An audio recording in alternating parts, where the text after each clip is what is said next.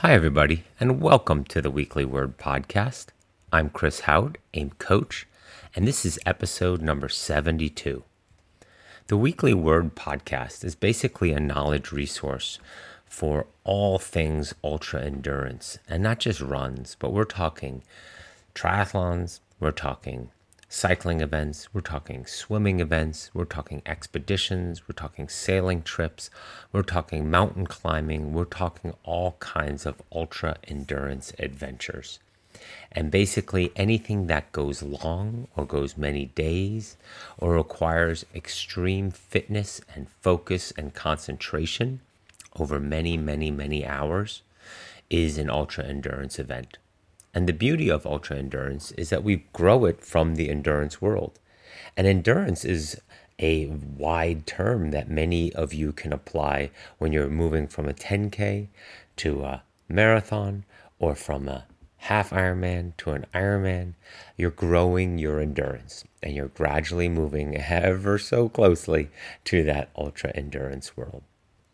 And the reason I like to talk about it, not only for the benefit of a lot of my athletes that listen to this podcast, but also because I'm a full on participant in everything that I talk about with regards to ultra endurance, as well as a participant in the training and the events and the racing and the nutrition and hydration and the mindset and all those things. Everything that I bring up on this podcast, I've not only been through, but I apply every day in my training. It's as well, every race or every event as well.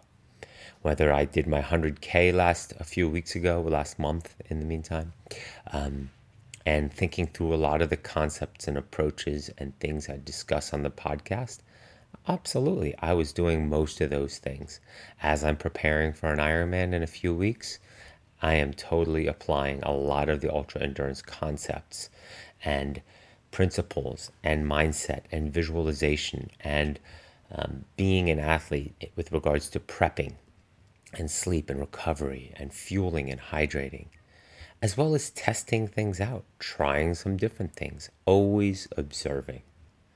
And then as I go from that event into Otillo and the Swim Run World Championships, as I build up my training for hopefully doing Ultraman this year, it's all part of that ultra endurance platform that I enjoy, quite honestly, sharing with you. Then the questions that I receive every week on email, all the training logs I read, and all the questions I receive in those training logs about training, nutrition, fueling, mindset, prep. It all comes up all the time. And if you have that question, I bet you many others do. And that's why I talk about it here on the Weekly Word podcast. Oftentimes, I definitely go off on a little bit of a tangent because I'm a firm believer in the balance of, in this lifestyle. It demands so much of us, all these hours and all this focus and all this prep.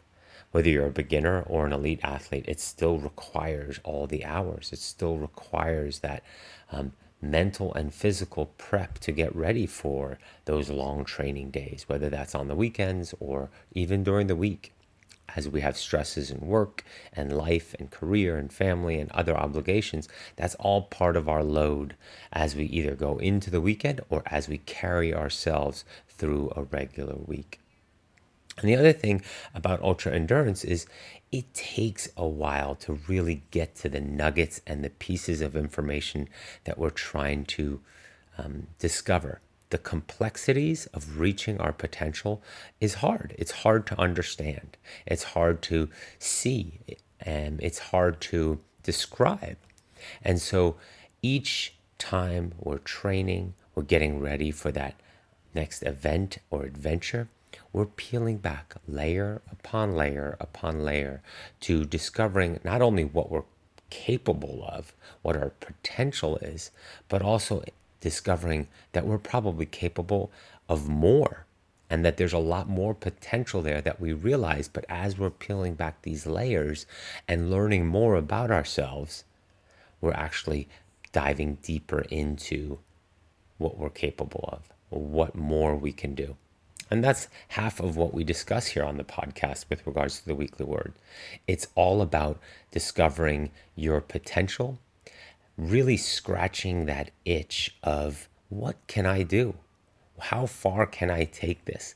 And we're not talking about from winning them or to an elite level of racing all over the world. It's more how far can I take this of reaching my own potential, feeling good about what I have accomplished and achieved and how I've grown and the athlete I've become and how my body has changed, how my mind has changed, how my perspective has changed. All that is part of this ultra endurance balance that we try to grow all the time.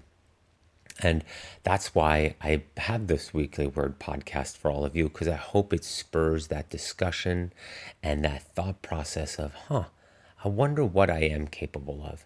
Because I believe so many of you, whether you're listening for the first time or you're 72 episodes in, know and still are discovering how much more you can do and what you're capable of, and are excited to see how much more you can learn and become and what you're capable of. And part of that, that's what this discussion is. It's about understanding and growing and seeing and feeling and being super happy about what we're noticing about ourselves, about our potential, about our fitness, and about our growth. So I hope you enjoy this week's podcast. So, what are we going to talk about this week? Resting when sick, again. It constantly comes up, and I, I feel like it's one of those things that I can never stop talking enough about. Um, so often I get emails from people saying, Oh, well, I thought you meant that for others. Or I thought you thought, um, didn't think yoga was resting. Or I thought I was healthy enough to get moving. Or the classic, this is the most common one, I just feel better when I do something. I address all that and talk about that. I talk about outside intervals with regards to trainer versus outside, and not the benefits of trainer versus outside, but more how we want to progress on achieving intervals and outcomes and progression and growth in our cycling, in our running, um, even swimming when you go from pool to open water, what we're looking to achieve. I talk a little bit about my testing. I took a test last week, a blood lactate test. And just like I talk about for so many athletes and um, in general here on the podcast, all the same themes apply to me as well. Um, I have to dial it back, I have to slow it down. I have to be patient and let my zone two aerobic platform grow a little bit better, especially on the bike. I then talk about holding the line. I talk about all the distractions and things that get in the way in our life with regards to, not with regards to work or family and so forth, but with regards to the voices and the excuses that are around us and in our head on how we can skip that workout and how a little, little tiny um, mound can turn into a mountain of issues and problems. Talk about being vigilant and sticking to it and understanding that. But that's just a short piece before I go into a reader, um, a reader, a listener question with regards to tapering. So um, we go all over the board today um, on this podcast. I hope some of you find value in all kinds of the different tidbits. Some of them are training related, some of them are more mindset related. Others are more uh, focused on helping you understand what makes this ultra endurance world lifestyle easier for you because I believe, I truly believe, all of you, anybody, can, with the consistent work and the proper timeline, do some amazing ultra endurance events. I'm fully, fully convinced of that. And of course, we can't do it every year. We can't do it all the time. But as we balance our lives and we balance our career and our family and windows open up, the ability to take on that adventure, that challenge, that event on the outer edge of what you felt, thought you were capable of, that is ultra endurance training and racing or participating. And I think that's amazing And that's that's what I want everybody to experience. That connection with nature, that connection with themselves, that ability to look inside yourself every day, spend some time with yourself, love yourself in order to be better for everybody around you and just overall a better person. Alrighty, enjoy. I would say there's not a week that goes by where I don't get about ooh, six or seven emails, log updates, training peaks updates that don't discuss, question, reach out with regards to being sick. And the one one key aspect to being sick is your ability to let go and rest. Now, so many people say that they still want to do some sort of light activity. It makes them feel better. Of course, that's a sensation in your head versus the sensation of what's going on in your body. And just because you feel better mentally, in your head, emotionally, doesn't mean it's actually helping you get healthy again. So, rest is the most important priority there. When sick, back off quickly. We have many days ahead of us. We can fatigue you. We can create volume. We can create strength or a higher intensity interval workout for you once healthy. But until then, it does us no good that you are fighting off sickness, limiting your adaptation, and so forth. So, first off, rest. And then, what so many are recognizing and learning to understand is that once healthy, give yourself another 24 hours of being healthy before re engaging in an easy way. Why is this? Our body is still feeling the effects of being sick. Our immune system is still rebuilding itself and trying to get strong and healthy. It prefers to be strong and healthy to do the functions and all the other aspects that the body needs to be doing on a typical day stress, sleep, training, all kinds of things are happening. Now, if we re engage with any type of training, easy, even easy training, too quickly, we're still compromised with a weakened immune system. When you've broken your leg, just because it feels healthy, you have range of motion back, it doesn't mean you right away engage in the full movement and activity. You might have strength back, you might have mobility back, but again, you're careful, you're cautious, you still give it time. The same thing with your body and your immune system. Give it time. Give it that extra 24 hours. I would say 50% of my athletes this season, many of them are newer, have fallen back into becoming sick because they didn't give themselves that 24 hours in between feeling healthy and really being back to being able to load stress their body properly after being sick. And then the delay is longer, more dramatic. And we become more frustrated, and it goes in more into our head with regards to our ability to wanting to train again and having events ahead of us. Believe that you can get healthy, that you can get all the fitness back quicker if you rest more now. Take three days, take five days off now versus this lingering for three, four, five weeks.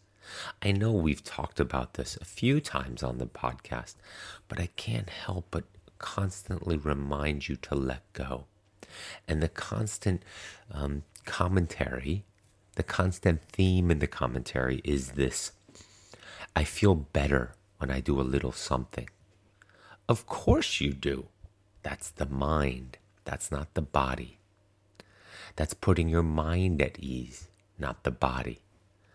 Don't let the mind get in the way of the body healing. Letting go is a strong, strong um, characteristic of being an athlete. Being an athlete means you have the confidence, you have the ability to rest. Exercising, doing this just because you want to either lose weight or because you, you you know you exercise. You're not training. Training to me is being an athlete. Training to me is having a purpose towards what you're training for not towards a physical goal but towards as in how i look but training towards an adventure an expedition a race an outcome. And when you're an athlete you have the ability to let go to rest to recover allow your body to get healthy because then you can string together consecutive, better, smarter training going forward. What are my thoughts regarding using a trainer for intervals and explosive shorter workout intervals versus outside? Well, important here is to realize we need to be able to ride the wattages, the cadences, the heart rates, the efforts outside. We're getting ready for an outside event. And while trainers help us build the confidence and build the familiarity and build the control around intervals, doing it out on the road is way superior to than uh, to doing it on a trainer. It takes a lot more skill. It takes a lot more focus with regards to pedal pressure to do it properly on the road. Now add another layer of complexity with slight inclines and slight rollers and slight downhills and so forth to still maintain the proper wattage. What I so often say to many of my athletes is understanding that intervals done on the road, for a bike especially, but also running, swimming not so much, um, is that because you can do it in any terrain, and because you can maintain so much control, that makes you just that, that much of a better effort um, athlete. And the reason for this is if you can manipulate your heart rate or your running pace by a few seconds here and there, despite knowing headwinds and tailwinds, despite inclines or rollers, despite surfaces and so forth, you are in control of every aspect of your running. If you can keep those wattages and heart rate very tight over any type of cycling terrain, on a climb, on a flat, into a headwind, etc., um, while going down a steady decline, not nothing steep, but you know, one or two percent downhill, and still maintain pedal pressure as in the watts up and the heart rate up, that is full on control full on control in cycling is being able to hold the wattages within 5% of your range. So if you're supposed to be riding something at 200 watts, that you can keep it tight over any type of terrain between 190 and 210 watts. Or within three ish beats, five ish beats of heart rate.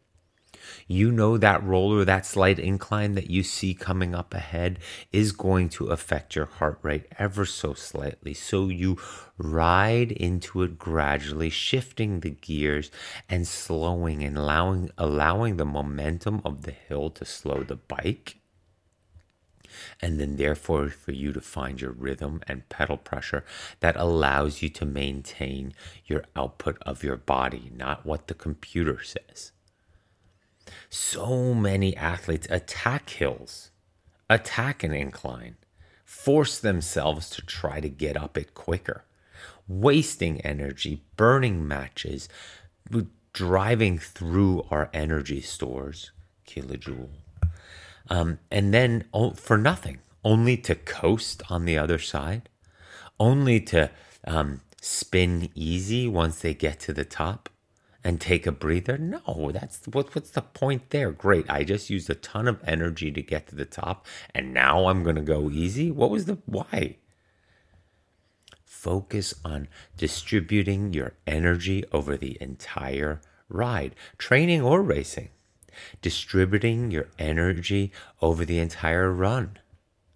I have trail runners when, and we've talked about this on the podcast. When you run 30, 40, 50K, 30, 40, 50 miles, envision it. It's just a point A to point B, over terrain, through environment, hot, cold, shady, sunny, all kinds of different things when you're going those distances. How is the energy I am putting forth to get from point A to B being used efficiently and effectively? Efficiently, once again, in order to use the energy um, so that I have plenty where I need it, because effectively means using the terrain and the course and portraying my strengths on that course, on that terrain, on that um, and that location. Am I running the flats to my ability? Sure, I might not be great on the hills, but therefore I want to use the flats to my ability. So I'm not going to waste my energy on the hills that just fatigue me so then I can't run to my strengths of the flats. I might be smaller, leaner, lighter, more hill experience. So then maybe I want to bounce and bound those hills and sort of relax and find my recovery stride on the flats. It's all something we train too and practice. I have many of my ultra runners and even just faster runners in general train a similar course and see what the difference is in approach. Do I run the hills hard today and recover on the flats? What does that net me time wise? Output, how do I feel at the end of today's training? Or do I do that exact same course and chill on the hills and, and aggressively challenge and run the flats hard? And then what is that compared time wise and at the end, at the end energy efficiently efficiency wise compared to the other way? Same thing for a bike ride. If I know the course, or I can get on the course, or I can simulate the course, or ride a simu- similar course, I'm going to attack the hills today, but ride steady and a little bit more relaxed on the flats. How long did that ride take me? Um, easily seen on a computer, average watts, average heart rate, and so forth. And then how did that compare to when I rode that same course but I took it easy on the hills, but was aggressive, went after it on the flats, pushed a bigger gear and effort. I guarantee you, and you again, you compare watts, heart rate, finishing time, um, kilojoule burn, so forth. And I'm willing to guarantee you that you get to point B faster by working the flats, whether running or cycling. And that's because there's almost always always, always more flat terrain whereby you can keep a higher speed using less energy than if you work the hills. There's less of those. Out of a, a 50 mile ride, maybe three or four of the miles will be climbing, but the other 46, you can pound out some fast miles. But the other way around, Hmm, not sure. Anyway, something to keep in mind. We started this with regards to trainer and outdoor. The growth is to be able to do almost any type of interval work, short or long, high cadence, low cadences, hills, any type of work, single leg drills, all that stuff should be done outside. That would be the um, graduate level type of training. Now, of course, remember effective use of our time. Many of us are busy. Many of us don't have time to get to a location in order to do the intervals as prescribed or to get out of the city or so forth. Of course, there's a zillion different scenarios for that. And so, of course, we're looking for you to efficiently and maximize, uh, to efficiently use your time, to maximize the limited time we have. And trainers are fantastic for that rain or bad weather or so forth, right? I'm just saying if the two are on par, are on standard, and we can say what is preferred inside or outside, outside is preferred. Hope that helps. So I tested last week and I took a lactate threshold test on, on the bike to see where I'm at because I have Ironman Canada coming up in about eight weeks, I think that is. And while I know that my aerobic fitness is quite good from running all spring and spending a lot of time out there, hours out there, usually a pretty low heart rate, um, and I had just done um, an 11 hour run over all kinds of terrain that included a lot of hiking just to keep things under control. Um, I was curious as to see how I am doing on the bike. And it's not a question, I should use that wording differently. It's not a question of how am I doing on the bike. It's more a snapshot of current fitness on the bike. And just because my heart is strong from the running capacity, how that is applied to my cycling is different because different muscles require um, um, a different tax. So my cycling at higher efforts cost me a lot of heartbeats and a lot of heart, um, a lot of effort. Um, they're quite inefficient.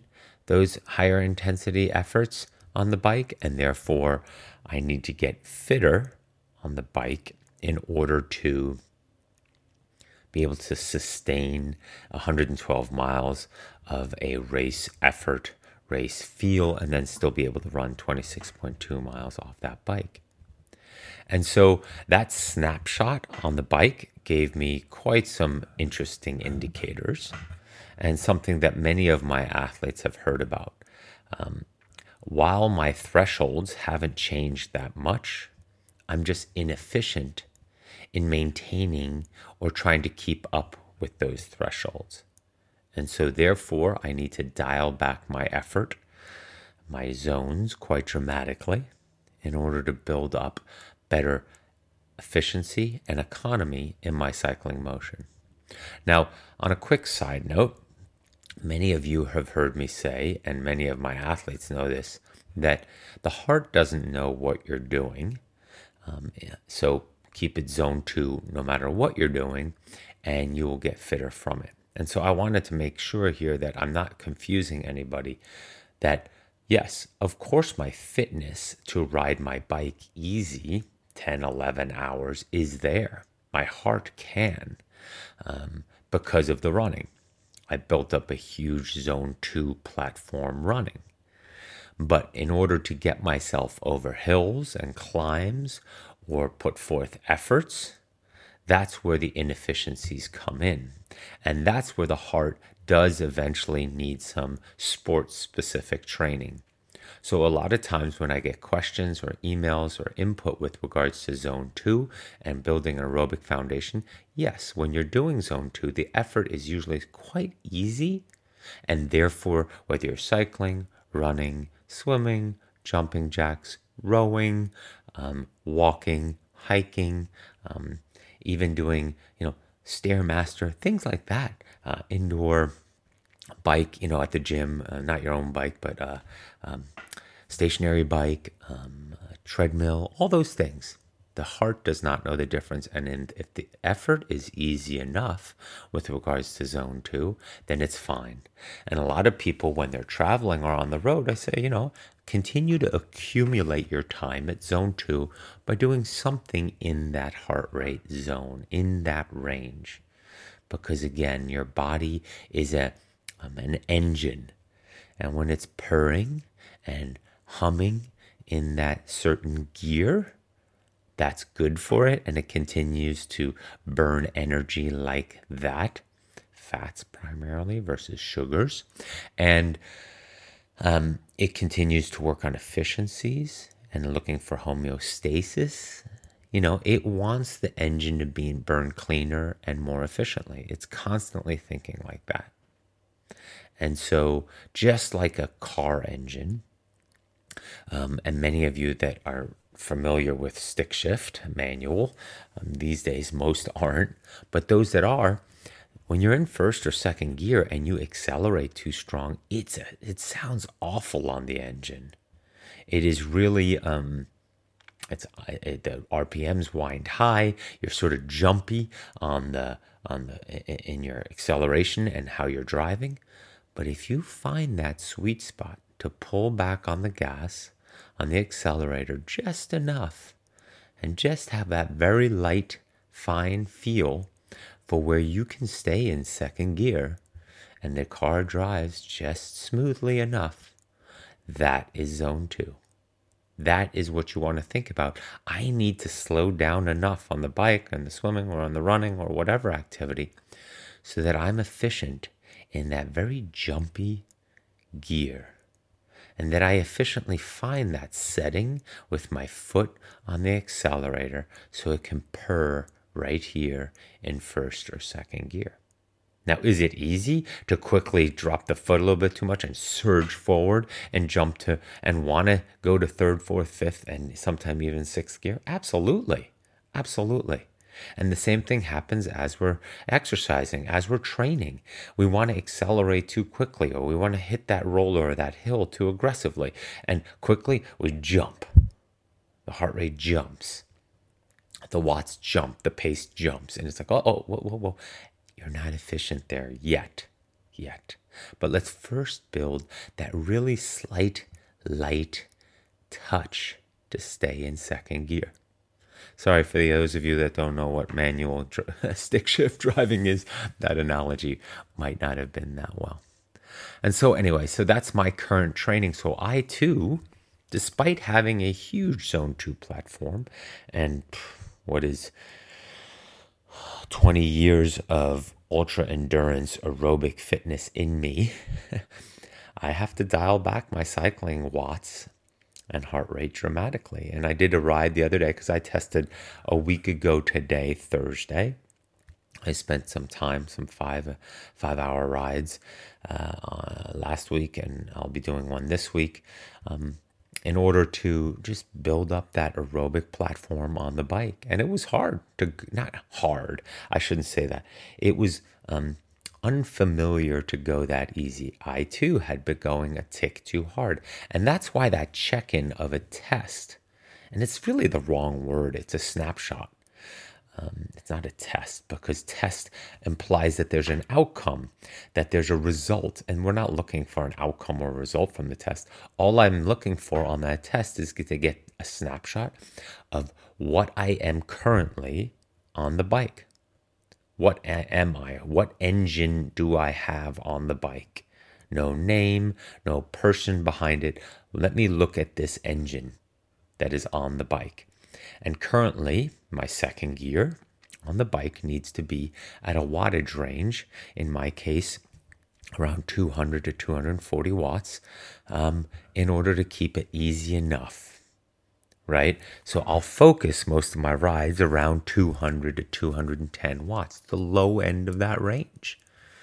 Um, as rollers come, as um, inclines come, I might move to 220 to 240, but I'm going to spin away 80s cadence um, at 200 to 210 watts. And at the end of a ride, if the average says 190, 187, that's perfect because coasting obviously will bring that number, those zeros in there.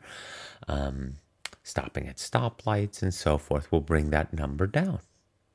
And gradually, I will get more and more efficient at those, those lower numbers. Now, I don't race there. Many ask me, well, why would you train there if you're not racing there?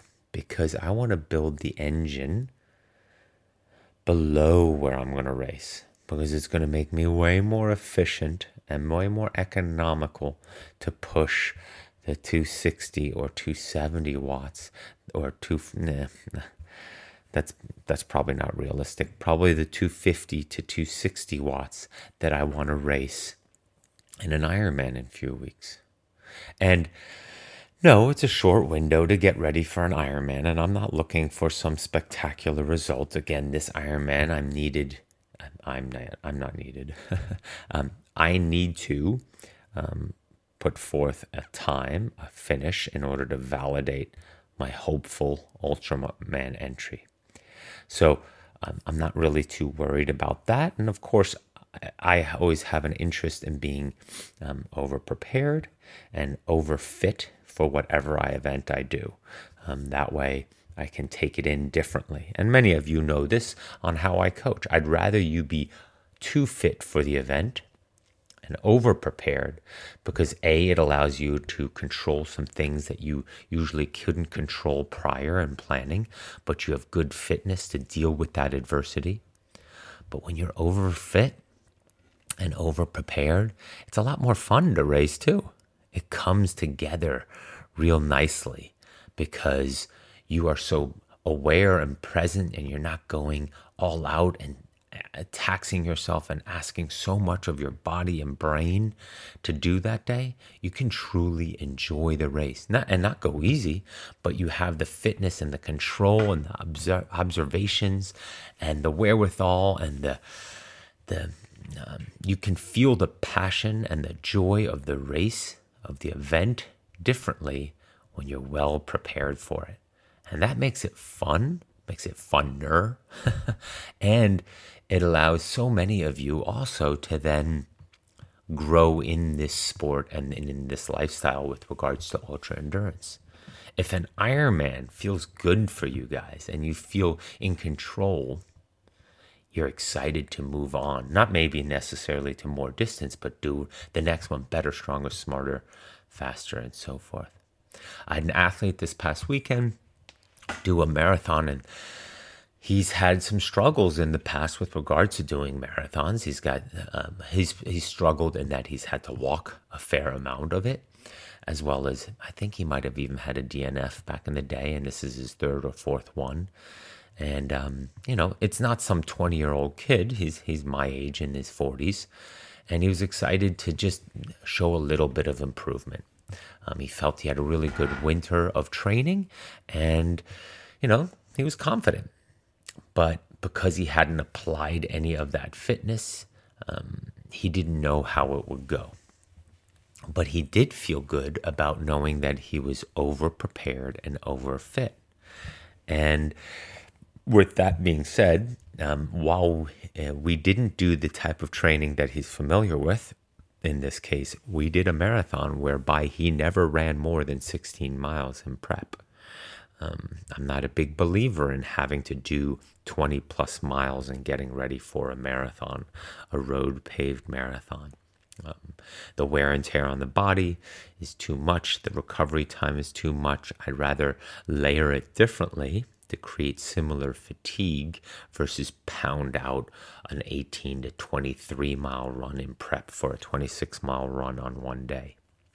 And so he wasn't sure of it, but he followed the plan. And guess what? Not only did he PR his marathon by close to 30 minutes, he never walked. He never felt taxed, never felt out of control.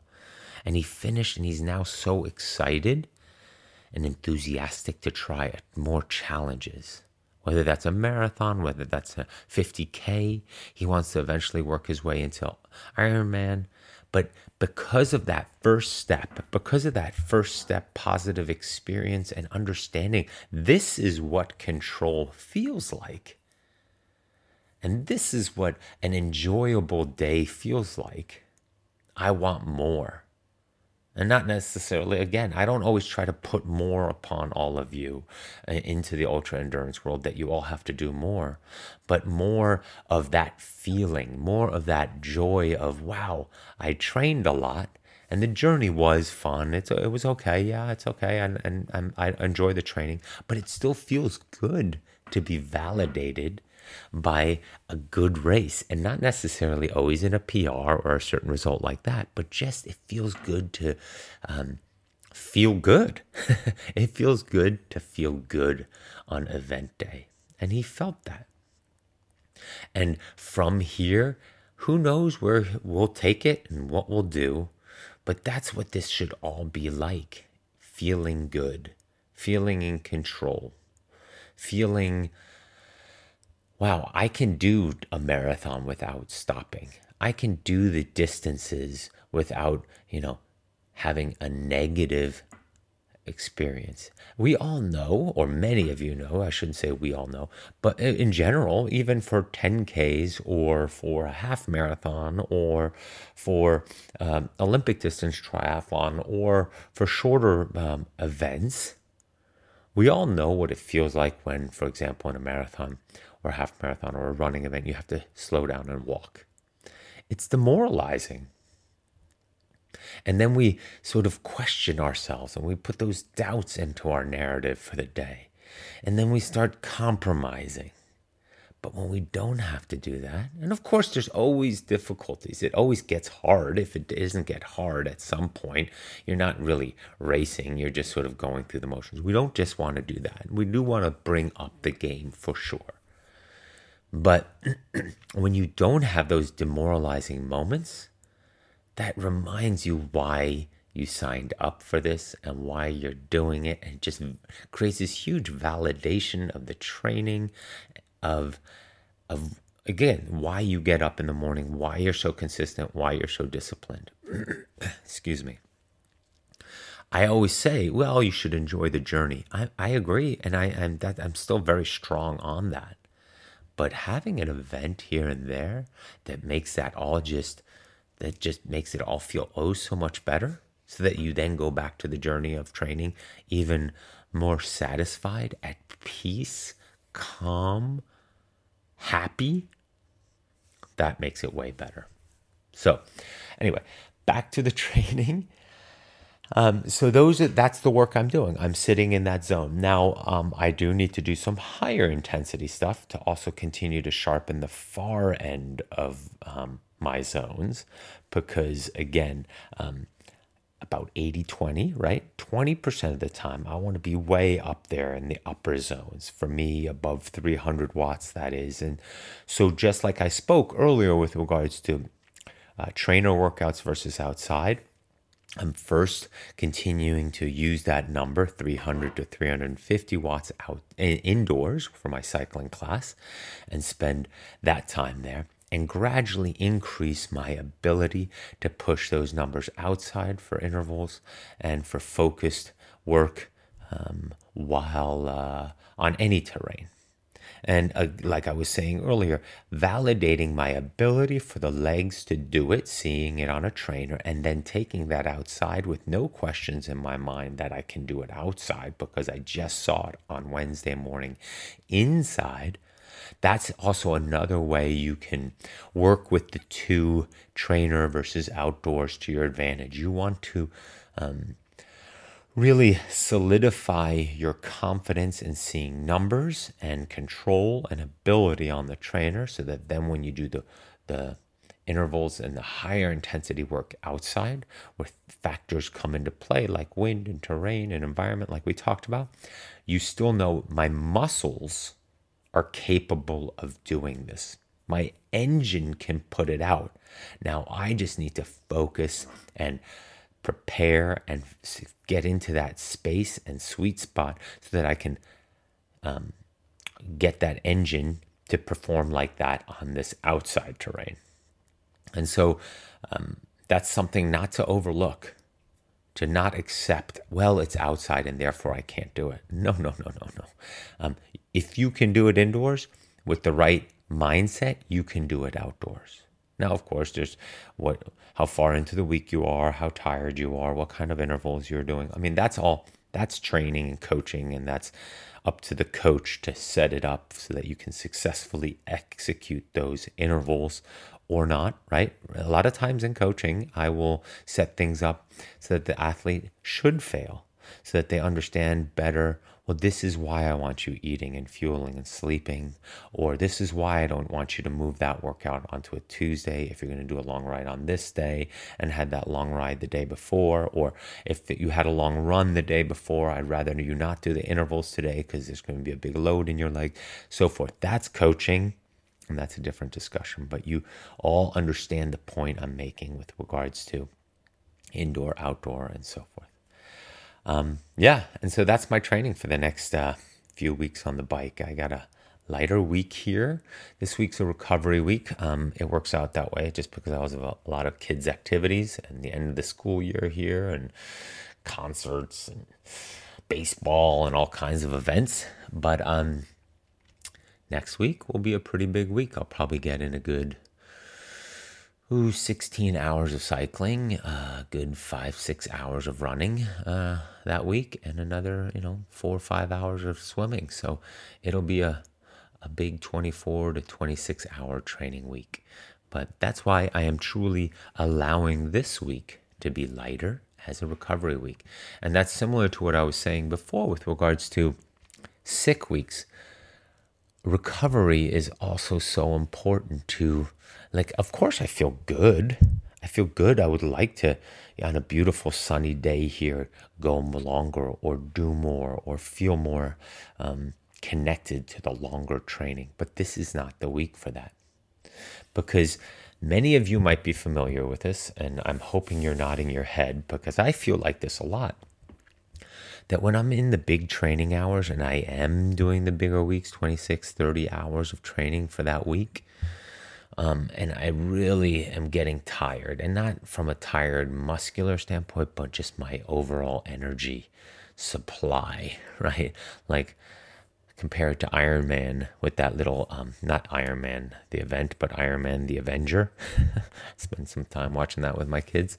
Um, that little white flickering, that w- white light, his power source, it starts flickering during the week, um, during those big weeks. And when it starts flickering and you sort of carry yourself to the bike or carry yourself out to the run to sort of get warmed up and get going or carry yourself to the pool that's where i remember man last week i was excited to do more and this week i'm you know heavy i'm flickering on energy and that balance between those two energies of wanting versus ugh um, and not ugh in a disgust way, but just ugh. All right, here we go. Got to get motivated. Not motivated. Here we go. We got to get going. Um, let's get this started. Let's get this going. Um, that that dichotomy between those two emotions is very important to um, to keep very clear and separate. This week, I want to feel energetic. I want to feel like I could do more. I want to um, be excited and look forward to the big week next week because next week I'm going to be looking forward to the recovery week um, a couple weeks down the road, right? So keep that in mind as well. I received an interesting uh, question from a listener regarding tapering, and it's a very valid um, timely question with regards to where we are in the season. We're approaching June 1.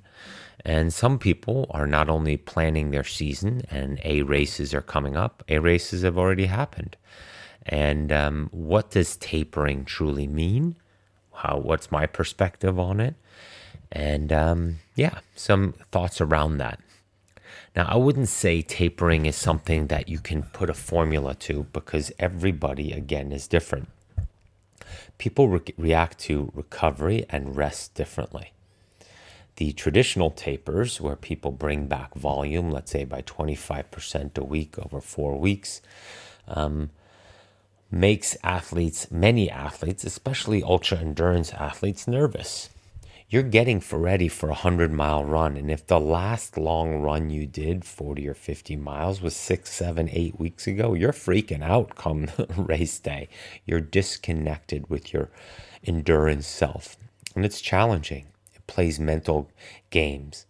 And in many cases, I like the athlete rather be more confident and connected to their ultra legs, ultra body, ultra output, cycling, swimming, running, whatever that is, um, versus being overly rested, which of course has its has its magnified benefits and many benefits more than what we're talking about being connected to your ultra endurance self. But the mind plays so many tricks on athletes that despite being fresher, despite being more rested and better prepared for the event, it takes them too long or they're too psyched out to think that it can go well. So it's a delicate balance right there in that sweet spot.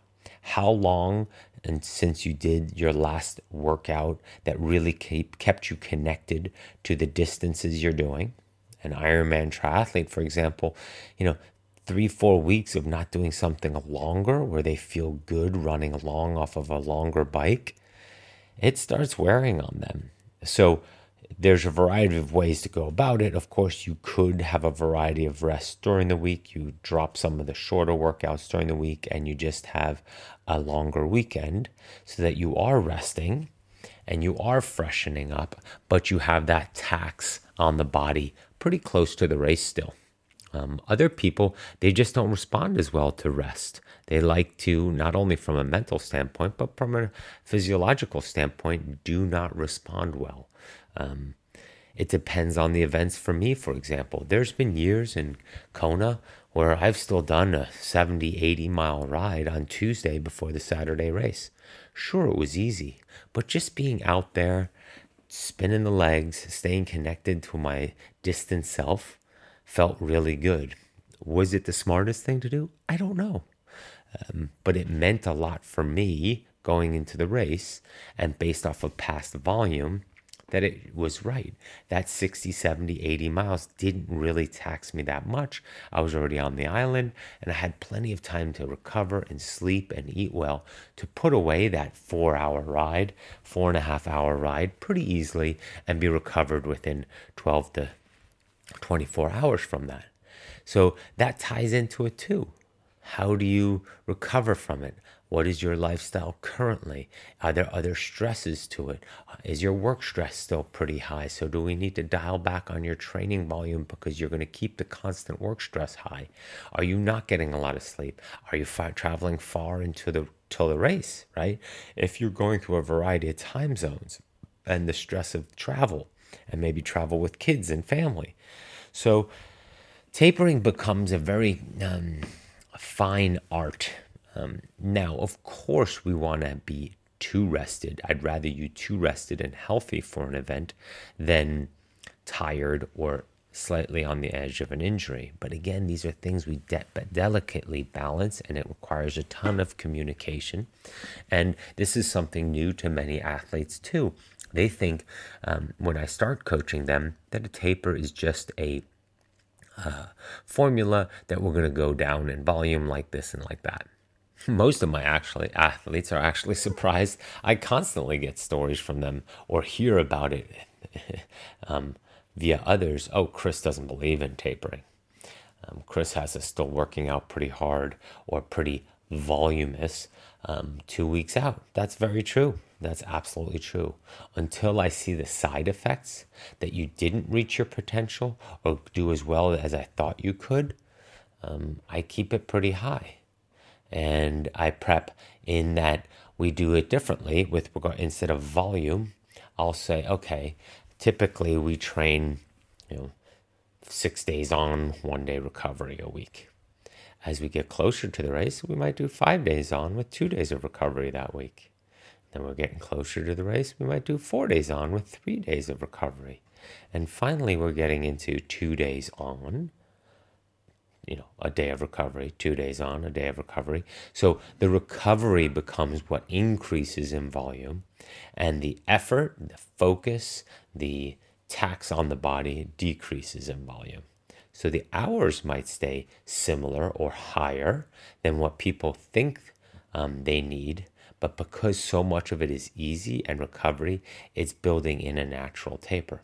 And with that, I can also keep the athlete connected to the volume, the distance, the ultra stuff that they don't um, think that they no longer can go that distance. I haven't done, you know, uh, more than 20 miles in, you know, six or eight weeks, and I'm getting ready for a 50 miler. Things like that. That is hard to overcome for athletes, for us masters athletes who don't have a lot of experience in doing these distances. So it becomes important, sure. Um, there's many athletes that just trust my taper, but they've been with me for a while too, and I sort of have seen how they respond to different things. There's many athletes who are brand new to me and they don't really know what the taper will look like and we go through that process. Usually we do quite well with that. That's fine. But that doesn't mean the taper doesn't always change and need to be fine tuned because there's so many inputs that belong into it. Again, our life is never stagnant. It never stays the same. Children grow older and have different responsibilities. Our career, our job, our workload changes. Sometimes it's heavier or, or lighter, right? Sometimes we're on a project or traveling. Sometimes we're in a pretty chill phase and we're at home. Um, the load of the training lead up, how many weeks we got in that were really big and good, and how much, how taxed are we? How much rest do we need from that? What are we getting ready for? If our volume was way bigger than the event that we're getting ready for, we were able to smash that race and go really hard. Well, if we want to smash a race, we need to be really fresh right? In order to do four or five hours at threshold all out or an all out marathon or something like that. And when I say all out, it doesn't mean you're you're sprinting head back chariots of fire from the first mile, but that you can sustain a pretty strong effort over the course of three, four, five hours. Right? Because maybe you're getting ready for an Ironman later in the season, and our volume is actually built on Ironman, and that you are doing um, 75 to 80 mile rides with, you know, 7 to 10 to 11 mile runs off of them. Well, then you're basically doing more than a half Ironman almost every weekend. So, of course, then we need to be fresher and rested differently in order to do a threshold strong effort for a shorter distance.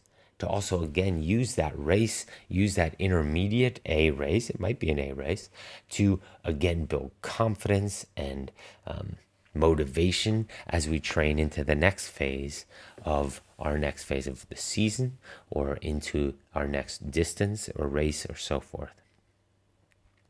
How long do you have athletes taper? That was the first question. Well, again, I think I answered that. That gets very um, individual and um, uh, individual with regards to the athlete themselves internally and then externally the stresses and the load that they're under what sort of cutbacks. I do definitely look at the total hours for the week on how I'm cutting back, but I'm not looking for any type of percentages. Again, I'm a fan of how many days of, of a load are we putting together in a row before we need a recovery day. Now, based off of the volume I've seen from 12, 16, 20, 30, 40, 50 weeks prior, I can see, all right, typically we can load for eight days and then we need a recovery day or two. So then, as we get crisper, sharper, as we've raised the intensity and raised the load prior to an A race, four, five, six weeks out, three, four, five, six weeks out, because um, we still do some high quality stuff four weeks out. Um, maybe that load goes from eight and one or two to because the intensity is higher, um, maybe six and two, six days of load, two days of a lot lighter. And many of my athletes know that over the course of their training with me that I use swimming because we swim a lot as an active recovery day. It, it, taxes the heart and it taxes different energy systems with regards to breathing and upper body and allows for the body to still get quite active but no pounding. It's usually an hour, an hour and 15 minutes, and then the rest of the day can be used for recovery, sleep, stretching, things like that, or that work thing, um, which is, of course, a constant. Um, but then as we get closer to the race, it might be down to four days of load. Um, with a quick two days of recovery. So now the athlete never gets quite as tired, they recover quicker in those 48 hours. And then the next load of four feels stronger, better, faster. And then just when they're like, I feel amazing, we could do another two days of rest, right? So in eight days, um, excuse me, in um, 12 days, in two weeks, we basically had uh, four or five rest days, or not rest days, but very easy days. And that might be two or three weeks out now. Um, things are really progressing and, and accelerating and feeling stronger. And so that two, three weeks out, we might go to, you know, three days or two days on with two days easy. And then another two days on with two days easy. And so it, we stay connected like that. We keep the intensity high. We, we still see the wattages and the running paces and the swim paces and the, the bike efforts that make us feel really good about our training and that we're getting crisper and we're feeling fresher. We see heart rate numbers that are higher than usual. Remember, a rested heart responds with higher heart rates. It jumps. It'll beat faster and more powerful. The muscle is fresher. A lot of people forget that. A lot of people underestimate that when they're racing and they're rested, the heart will respond with a higher heart rate, not a lower one. But anyway, um, and so yeah, they're feeling really good and they're seeing some great numbers and they're moving and they're excited, and then boom, we rest again. Sorry about that. I had to sneeze. I don't do any editing, as you can tell. Um, hmm, just me holding a microphone, talking into my phone. But um, yeah, so that's uh, that was that question. What sort of cutbacks? How do you handle tapers in B or C races? Well, I don't really believe that much in B or C races. Now, some of my athletes might be rolling their eyes. What I mean by that is I find every race is a unique opportunity to really race well and inc- improve our racing abilities. And there's so many things that go on in racing that are so important that we don't want to lose um, the opportunity to test and really work with that. And what do I mean by that? How fast we start, how we pace, how we do different legs, how we do different efforts, how we do, um, how we race somebody, right? Um, it's a good opportunity sometimes to race somebody because we might need to race somebody in our um, desire to get a Kona slot or to qualify for uh, Olympic trials or, you know, whatever that the racing opportunity is, we want to sometimes simulate that or set that up prior.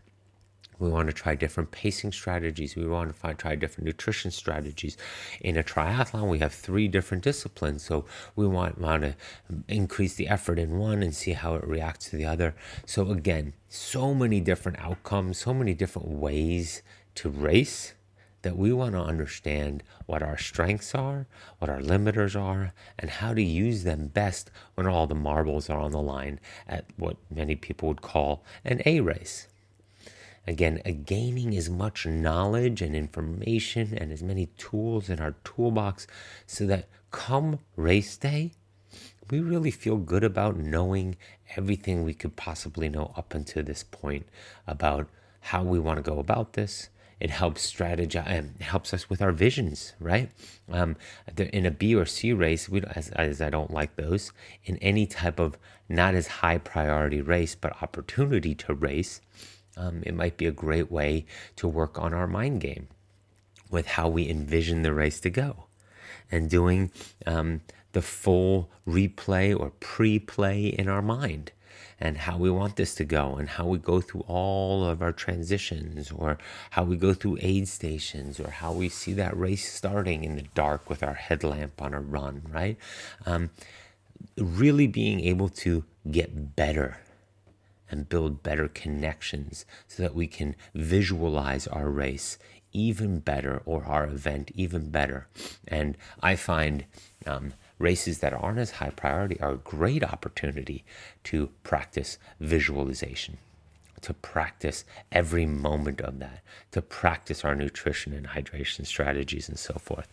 So, uh, please, please use every opportunity to race. And then, you know, you've heard me talk before on the podcast that in or, even if it's a lower priority race and we have a lot of training to do after it, um, in order to recover quicker from it, you can't be too shelled, tired, flat, fatigued going into a race. Because if you're a racer and you're going to race hard and you get your juices flowing for being having an opportunity to put forth a time or an effort or a result even if it's not as high priority. The beauty is um, if you're somewhat rested, A, you set yourself up for that success. Because sometimes an athlete will say to me in the beginning of the season, Oh, don't worry about that. That's just a B priority race or a C priority race. But as it gets closer, they really are hungry to test themselves. And now they're emotionally committed to it. And it's like, Oh, I thought that was a B or C race. I didn't really rest you at all for it. I had a four hour ride on Saturday before that Olympic distance race on Sunday. What do you mean? And then they're like, well, I cut it short. I only did two hours because I really wanted to do well. Well, all right, well, now we're all confused and have our wires crossed with regards to communication, priorities, desired outcomes, and so forth, right? So that's why I like to keep them all. We're racing. If you entered and paid money to put forth a race, then race it. It's called racing. There's way more benefits to it than training through it. But with regards to resting for it as well, you recover quicker post race if you're not as tired going into it.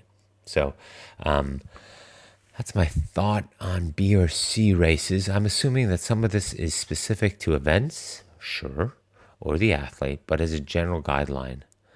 Um, would also love to hear your pet peeves when it comes to tapering, if you have any. Um, there's a variety. Um, I wouldn't call them pet peeves. To me, they're more uh, misguided or misinformation out there.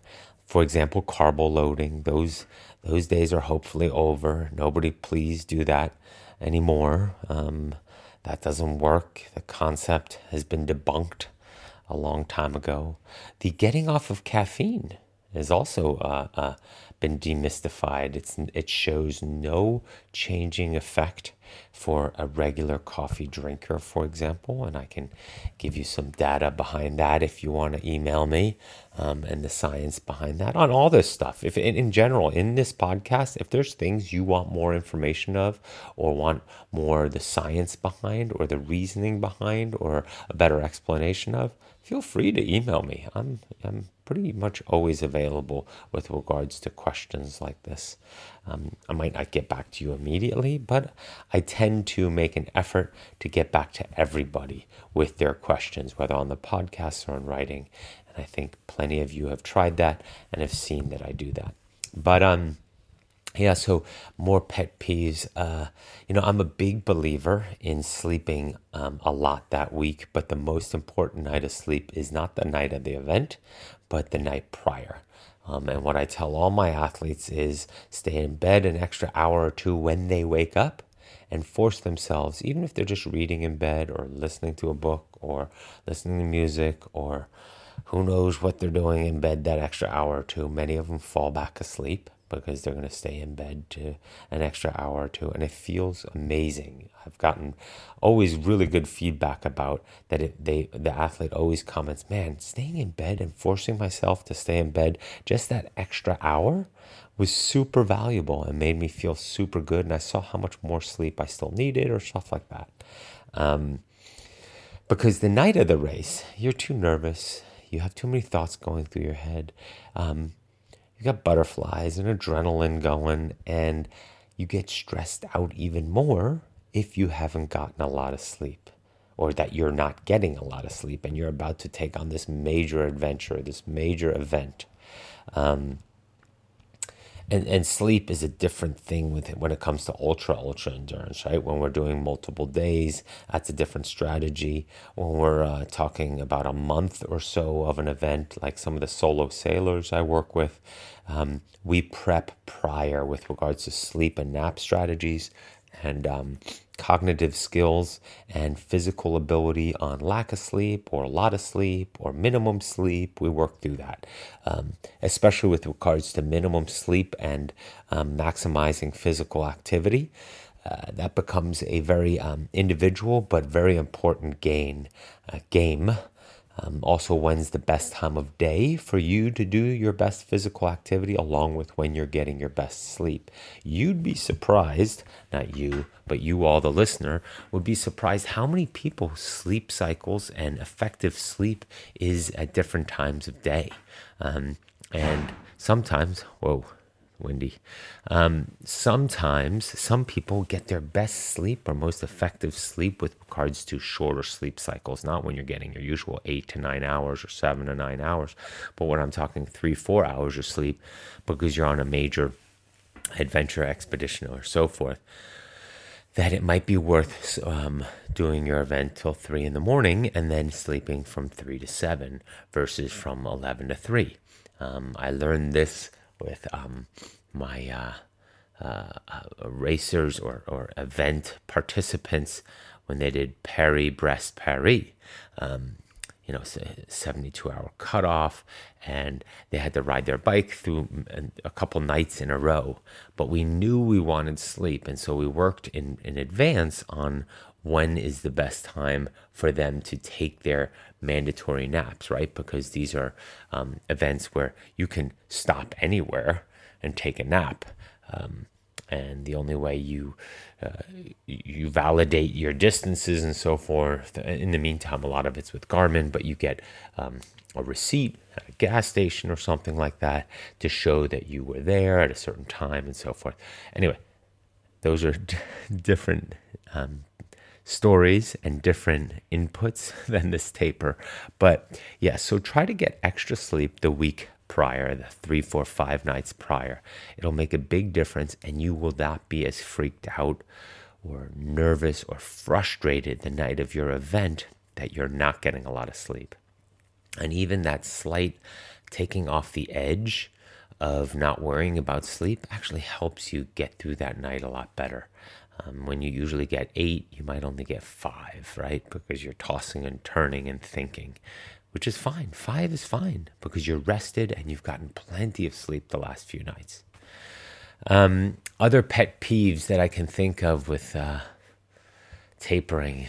Um, nothing that I, comes to me off the top of my head. I mean, the the biggest danger, let's say in triathlon, because a lot of people are on site of a half Ironman or Ironman because they travel to it is that they train too much the days prior. They see all the people out on the road and they see all the cyclists and all the runners and all the swimmers and everybody's doing something and many struggle with just resting and ignoring that and allowing your body to recover and allowing the rest days needed leading up to it. And so, so, so many people, they use a lot of energy and train too much the days leading up to their most important event. Kona is spectacularly known for this. The amount of energy people waste those last few days of watching others do their training or do their thing and thinking, I need to be out there doing my thing. Look how fit and fast that guy looks, that girl looks well, I need to be doing what they're doing and they're out there. Now, is that person only doing that? They only saw them that one time today and the rest of the day they're actually resting? Probably. Is that person maybe not even doing Kona and just there on the island supporting somebody and out training um, while they're getting ready for their own event? Possibly. Um, is that person on their uh, workout because they took the last two days off? Possibly. So we all have our own individual stories, and don't get your energy knocked off. Um, it's kilter because you see so many other people there um, doing something.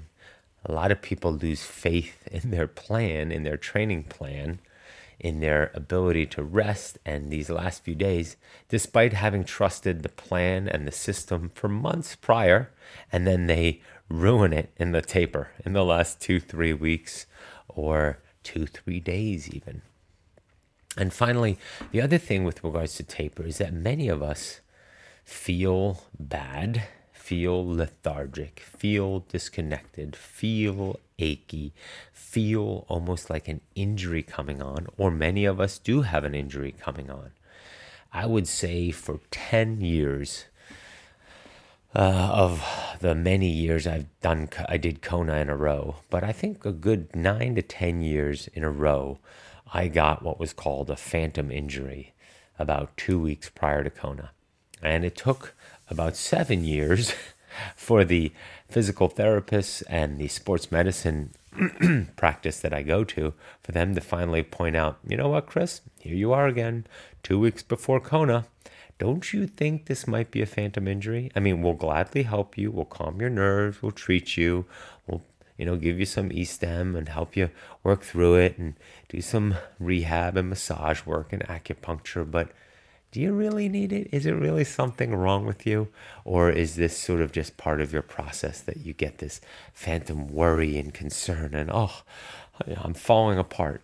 Absolutely happens. Um, and then I started realizing it um, pretty clearly, and uh, luckily it went away. um, from one year to the next after seeing them for seven or eight years in a row. It's, it's actually quite funny. But yeah, so a lot happens. We feel disconnected. We're not doing the training the same way.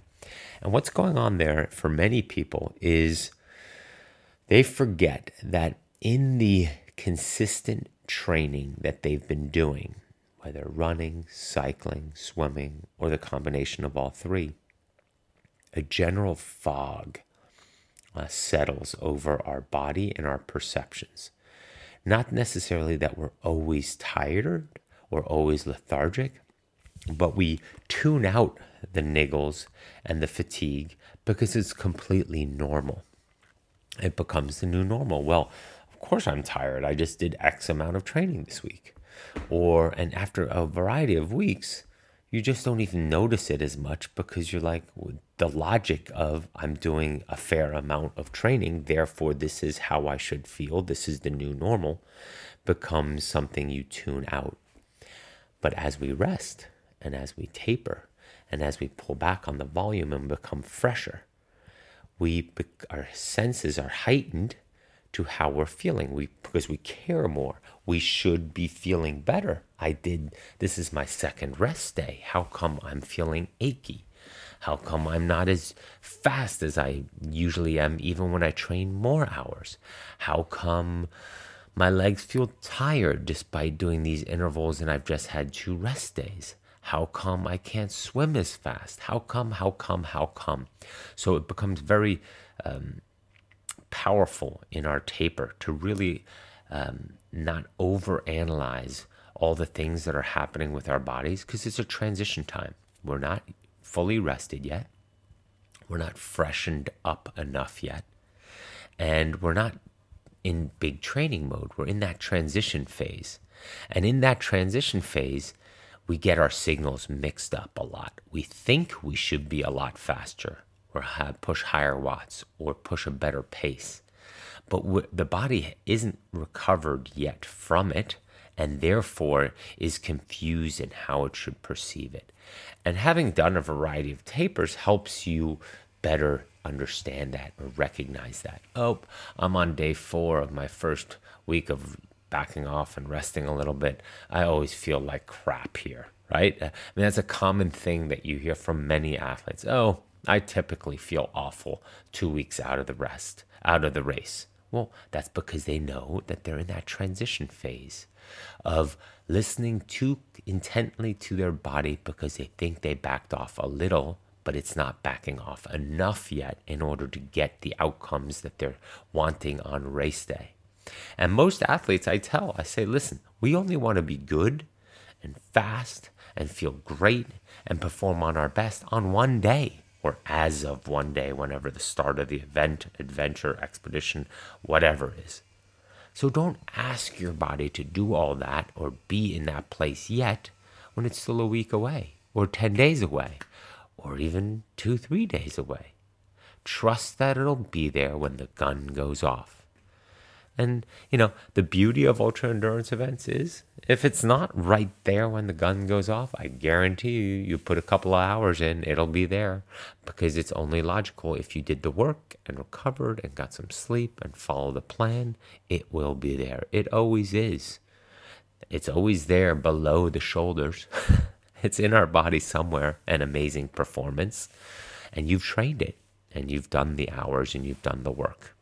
So, I think that should answer everything with regards to tapering. I mean, these are things that often come up as I'm discussing discussing other questions or race plans and so forth with taper.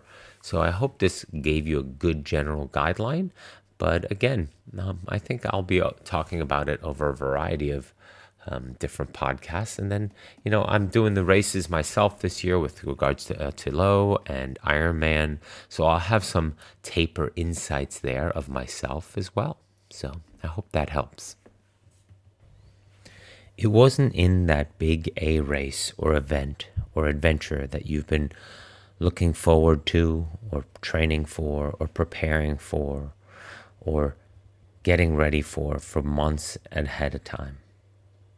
It wasn't in the big training weeks where there were few distractions. It isn't in any specific individual workout that most of us succumb to weakness. We are taken apart slowly, convinced to take an easier path, enticed by comfort. Most of us aren't defeated in one decisive action, workout, event. We are defeated one tiny, seemingly insignificant surrender, for lack of a better term, at a time that chips away at who we are, who we really should be. It isn't that you wake up one day and decide, that's it, I'm going to be weak. No, it's a slow, incremental process. It chips away at our will, it chips away at our discipline. We sleep in a little later, we miss a workout, then another. We're not as prepared, we're not as focused on getting what we should be getting out of that workout. We start to eat what we shouldn't eat and we drink what we shouldn't drink. And without realizing it, one day you wake up and that you become something that you never would have allowed. Instead of strong, you're weak, you're out of shape, you're disconnected. Instead of disciplined, you're disorganized, lost, unmotivated, actually quite um, disheartened. Instead of moving forward and progressing, you are moving backwards and sort of decaying. And those things happen without you seeing them, without you recognizing them. So you have to be vigilant. You have to be ready for this. It's coming at you all the time. You have to hold the line to the seemingly insignificant little things that do add up that do add up. Those index cards and you being prepared is holding the line against those forces trying to take you out of your action, out of your progression. Those index cards, your thought process, your preparedness, your communication, your coach is helping you hold the line so that you become more routine oriented, so that it becomes habit so that you don't become the person you never thought you'd be. Hold the line on the seemingly insignificant little things, things that shouldn't matter, but that do. It's in your power. It always is. All right, I think that'll do it for this week on the Weekly Word podcast, episode 72.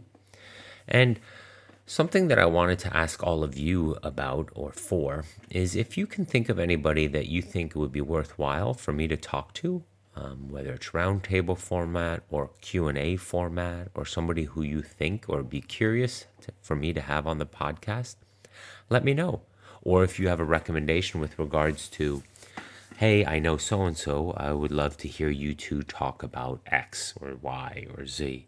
Um, I'm always, always open to talking and debating and having a good conversation in the ultra endurance world.